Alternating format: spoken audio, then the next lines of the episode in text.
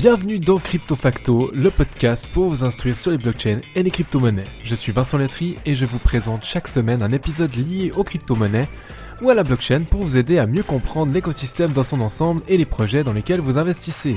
Le but est de monter en connaissances et en compétences semaine après semaine pour devenir des investisseurs crypto avertis et aguerris.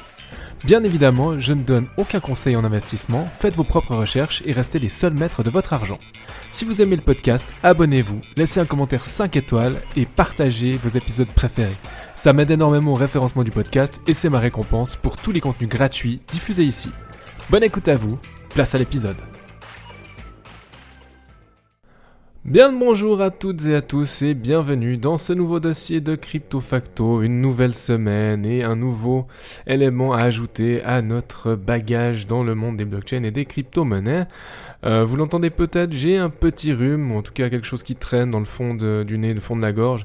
Je vais essayer de faire de mon mieux pour que ça ne s'entende pas trop. Euh, après, il est possible qu'au bout d'un certain temps d'enregistrement, ça se détériore un tout petit peu. Donc voilà, soyez un tout petit peu indulgents. Ce qu'on remarque, c'est qu'après une semaine précédente un peu particulière et le test des formats White Paper Express en 5 épisodes, alors j'ai eu quelques retours, mais pour l'heure, trop peu pour me décider de la pertinence de ce format. Alors à vous de jouer en vous abonnant, en likant et surtout en commentant le podcast et vos épisodes préférés pour me donner une indication claire que nous allons dans le bon sens. Quoi qu'il en soit, je garde euh, cette idée de format peut-être pour des dossiers plus obscurs, pour euh, ceux qui sont vraiment là pour le gambling. Et puis on verra bien si... Euh, si ça peut intéresser plus, plus à fond d'autres personnes. J'attends bien sûr vos retours. Cela étant dit, revenons à nos fondamentaux avec un dossier qui, au moment d'enregistrer l'épisode, n'a pas encore fait de réelle performance en comparaison à d'autres qui ont fait des multiples de x5 à x10, alors qu'on est qu'en début de bull run ou un pré-bull run. Donc impossible de le savoir absolument, même si euh, là Bitcoin nous fait quelques folies. Et c'est toujours très très intéressant de suivre un petit peu ce qui se passe sur le BTC, puis sur l'Ether, et ultimement sur toutes les altcoins. Par rapport au dossier du jour, si on se base sur l'accueil du site de Band Protocol, nous sommes en présence d'un oracle décentralisé, sécurisé, scalable et surtout blockchain agnostique. Ça veut simplement dire qu'ils peuvent travailler avec n'importe quelle blockchain et qu'ils ne sont contraints par aucune d'elles. Donc ça c'est très important quand vous êtes un oracle, hein, euh, d'être capable de vous, de vous interfacer avec n'importe quelle blockchain sans euh, qu'on vous mette des bâtons dans les roues finalement. Pour rappel, les oracles servent en principe à apporter aux blockchains et aux smart contracts des données du monde réel. Par nature, les blockchains n'ont pas accès à ces informations, et ont donc besoin d'un dispositif pour le faire. Band Protocol va faire exactement ce travail d'agrégation et de collecte de données et de connexion des données du monde réel ou des, des API à des contrats intelligents. Avant d'aller plus loin sur le sujet, sachez déjà qu'il s'agit d'un projet qui est né en 2019, donc il a quelques années maintenant, mais il est né en Thaïlande. Et c'est pas forcément réputé pour être l'état le plus accommodant vis-à-vis des cryptos, donc euh, ils ont eu pas mal de courage, euh, les, trois trublions qui ont décidé de se lancer dans l'aventure. Après, je vais pas essayer d'écorcher le nom des trois fondateurs, vraiment aller, aller regarder parce que je vais faire un carnage, c'est pas possible. Mais pour la première fois dans Crypto Facto, on parle d'un projet thaïlandais. Et à l'origine, ce projet a réussi à opérer des levées de fonds, donc différents rounds de levées de fonds, dont une qui a été soutenue massivement par Sequoia Capital, euh, en tout cas sa branche indienne, et c'est un très gros paquebot qui est réputé pour investir dans l'investissement initial de startups. Ça ne veut pas dire que tous leurs investissements euh, sont, sont couronnés de succès, mais grosso modo, ils ont quand même une grille de lecture et une manière de trier qui est plus efficace que la moyenne. Donc a priori, euh, on peut dire que Band Protocol a su s'entourer pour se donner les moyens de déployer un système et on, verra maintenant si ce système-là euh, porte ses fruits, est rentable, et si euh, il peut concurrencer par exemple le plus grand des oracles comme Chainlink. Donc passons maintenant au vif du sujet. D'un point de vue tout simplement technique, Band Protocol suit un mécanisme de consensus en proof of stake, et il est construit sur un Cosmos SDK. Euh, c'est donc le kit de développement de Cosmos, même si à l'origine on était sur Ethereum, on a décidé de faire sa propre blockchain, basée sur euh, le Cosmos SDK, ce qui le rend immédiatement compatible et interopérable avec l'IBC de Cosmos, qui est donc euh, le, le, centre de l'interopérabilité. Pour faire très simple, tout l'univers Cosmos peut nativement se connecter à Band Protocol, et comme il s'agit pour l'heure de l'écosystème interopérable le plus large, ben on pourrait peut-être parier sur sa réussite. En tout cas, pour ma part, un de mes scénarios, une de mes thèses d'investissement, ça va être l'explosion, en tout cas dans un sens positif, hein, de l'écosystème Cosmos. Et Band Protocol en fait partie. En dehors du Cosmos, Band s'est intégré notamment à Avalanche, à Chronos, Injective, Oasis Network, pour citer par exemple un projet que j'ai en portefeuille et sur lequel vous retrouverez un dossier en description si cela vous intéresse toujours. Mais voilà, on arrive quand même à avoir euh, tout un, panachage, on va dire, de, de, blockchain qui euh, vont utiliser Band Protocol. Amener de la donnée, c'est bien, mais amener des données vérifiées, c'est tout le cœur de commerce des oracles comme Band ou Chainlink. Il faut trouver des mécanismes qui incitent les participants à fournir des données de bonne qualité. Et c'est d'ailleurs ce qui a été imaginé en récompensant les bonnes utilisations du logiciel et en punissant les mauvaises actions, et j'y reviendrai d'ailleurs tout à l'heure. Par rapport au fonctionnement de bande protocole et puis de comment les échanges peuvent se faire, si on tente de comprendre euh, véritablement une transaction, je pense qu'en premier lieu, il vous faudra quelques unités du token natif, le band, donc il faut déjà en avoir, ce qui dénote déjà euh, aussi l'utilité du token dans le mécanisme, c'est toujours meilleur signe qu'un simple jeton de gouvernance. Et ensuite, pour avoir vraiment une idée de la mécanique, lorsqu'un smart contract nécessite une donnée du monde extérieur, il va falloir émettre un call pour un ensemble de données spécifiques.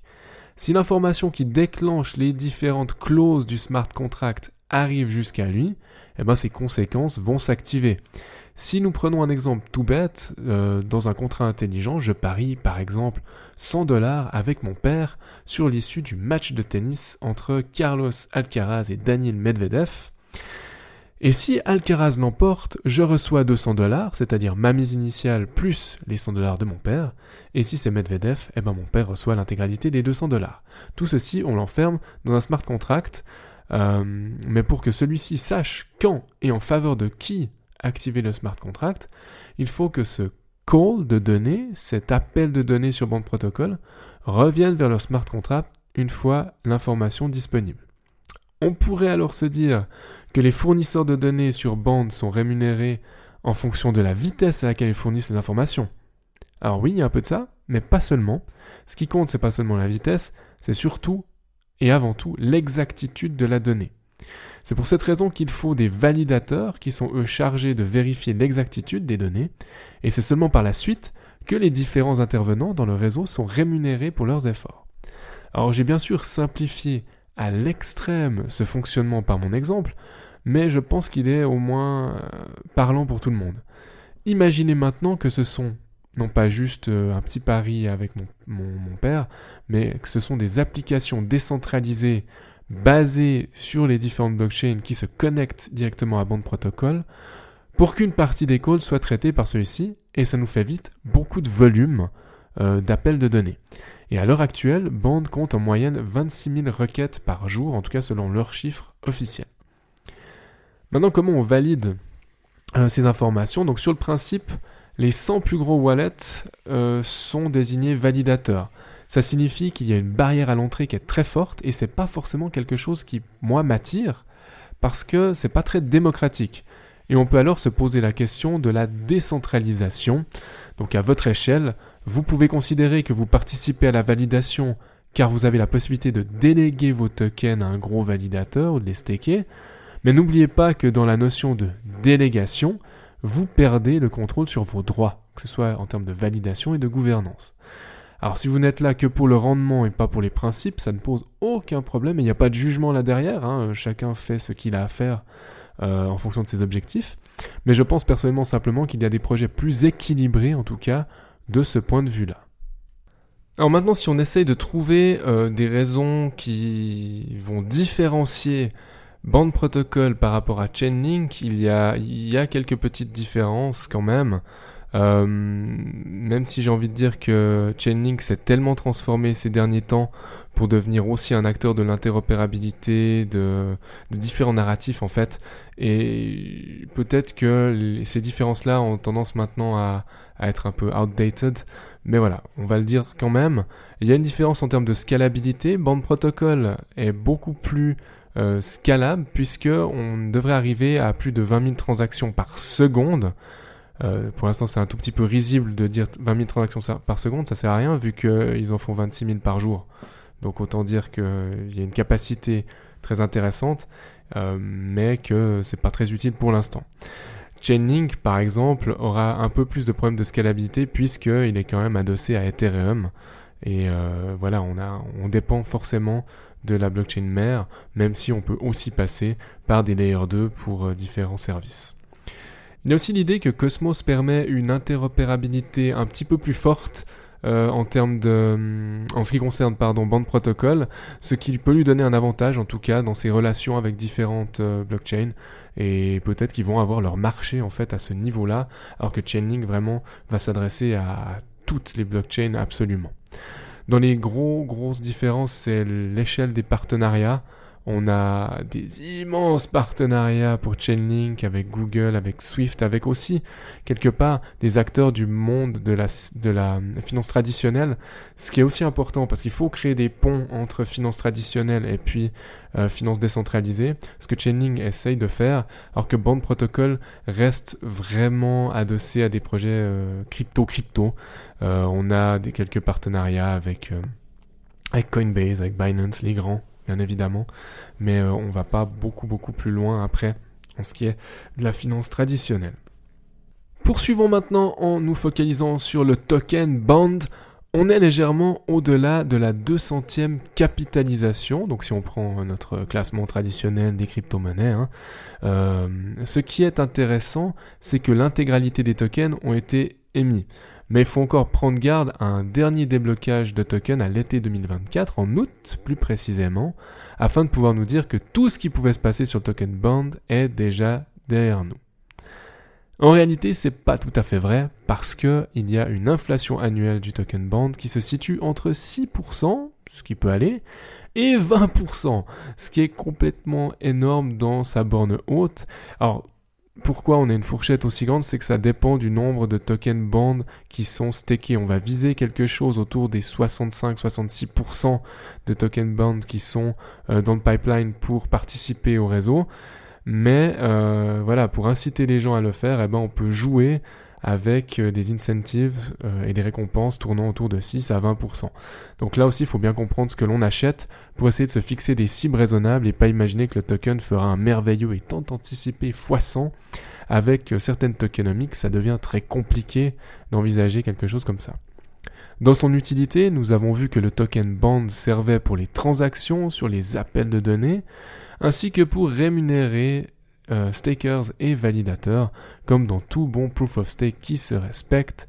Euh, si le proof of stake est une notion obscure, il y a toujours une très vieille capsule que j'avais faite sur le sujet, mais qui, je pense, reste d'actualité pour se faire un fond.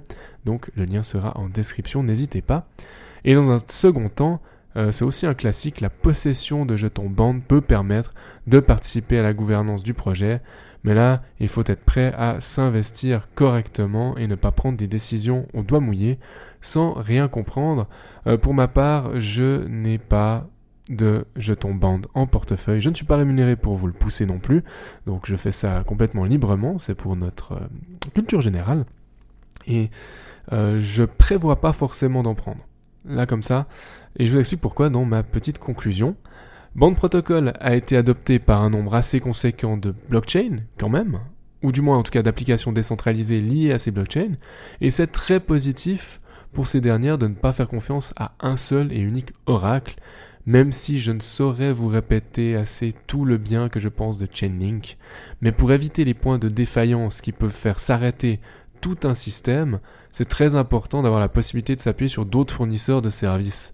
Donc vous l'aurez certainement compris, je suis pas en train de vous dire que Band Protocol euh, va être le futur des oracles et c'est il va il va dépasser Chainlink de loin pas, je ne le pense pas même si ça reste dans le champ des possibles. En revanche, euh, ça peut être euh, une bonne béquille, euh, ça peut être une bonne solution de, à avoir en complément. et pourquoi pas, pour Band Protocol, prendre une part de marché sur le terrain des oracles à l'avenir. Donc à vous de voir si vous pensez que Band Protocol a une place dans votre portfolio aussi, ça c'est une autre question dans son équilibre. pour cela, ben, vous êtes les seuls maîtres à bord. Moi, je ne fais que vous dire ce que je pense de ce projet. Il est intéressant. Je ne me positionne pas dessus. Je lui préfère Chainlink. Et peut-être que j'ai tort, peut-être que j'ai raison, mais au moins j'y vais avec mes convictions. Cela étant dit, je vous souhaite à toutes et à tous, vous avez vu la voix presque tenue, un magnifique début de semaine et je vous dis à tout bientôt pour un nouveau dossier ou une nouvelle capsule de Crypto Facto. Prenez soin de vous. Ciao ciao Merci infiniment d'avoir écouté cet épisode jusqu'au bout. Pour poursuivre la discussion, vous pouvez me retrouver sur LinkedIn, le lien sera en description. Je ne le répète jamais assez, partagez votre avis sur cet épisode dans les commentaires sur Apple Podcasts, laissez-moi une note maximale, ça m'aide beaucoup au référencement du podcast. Et en attendant de vous retrouver pour un nouvel épisode de Crypto Facto, prenez soin de vous et à bientôt.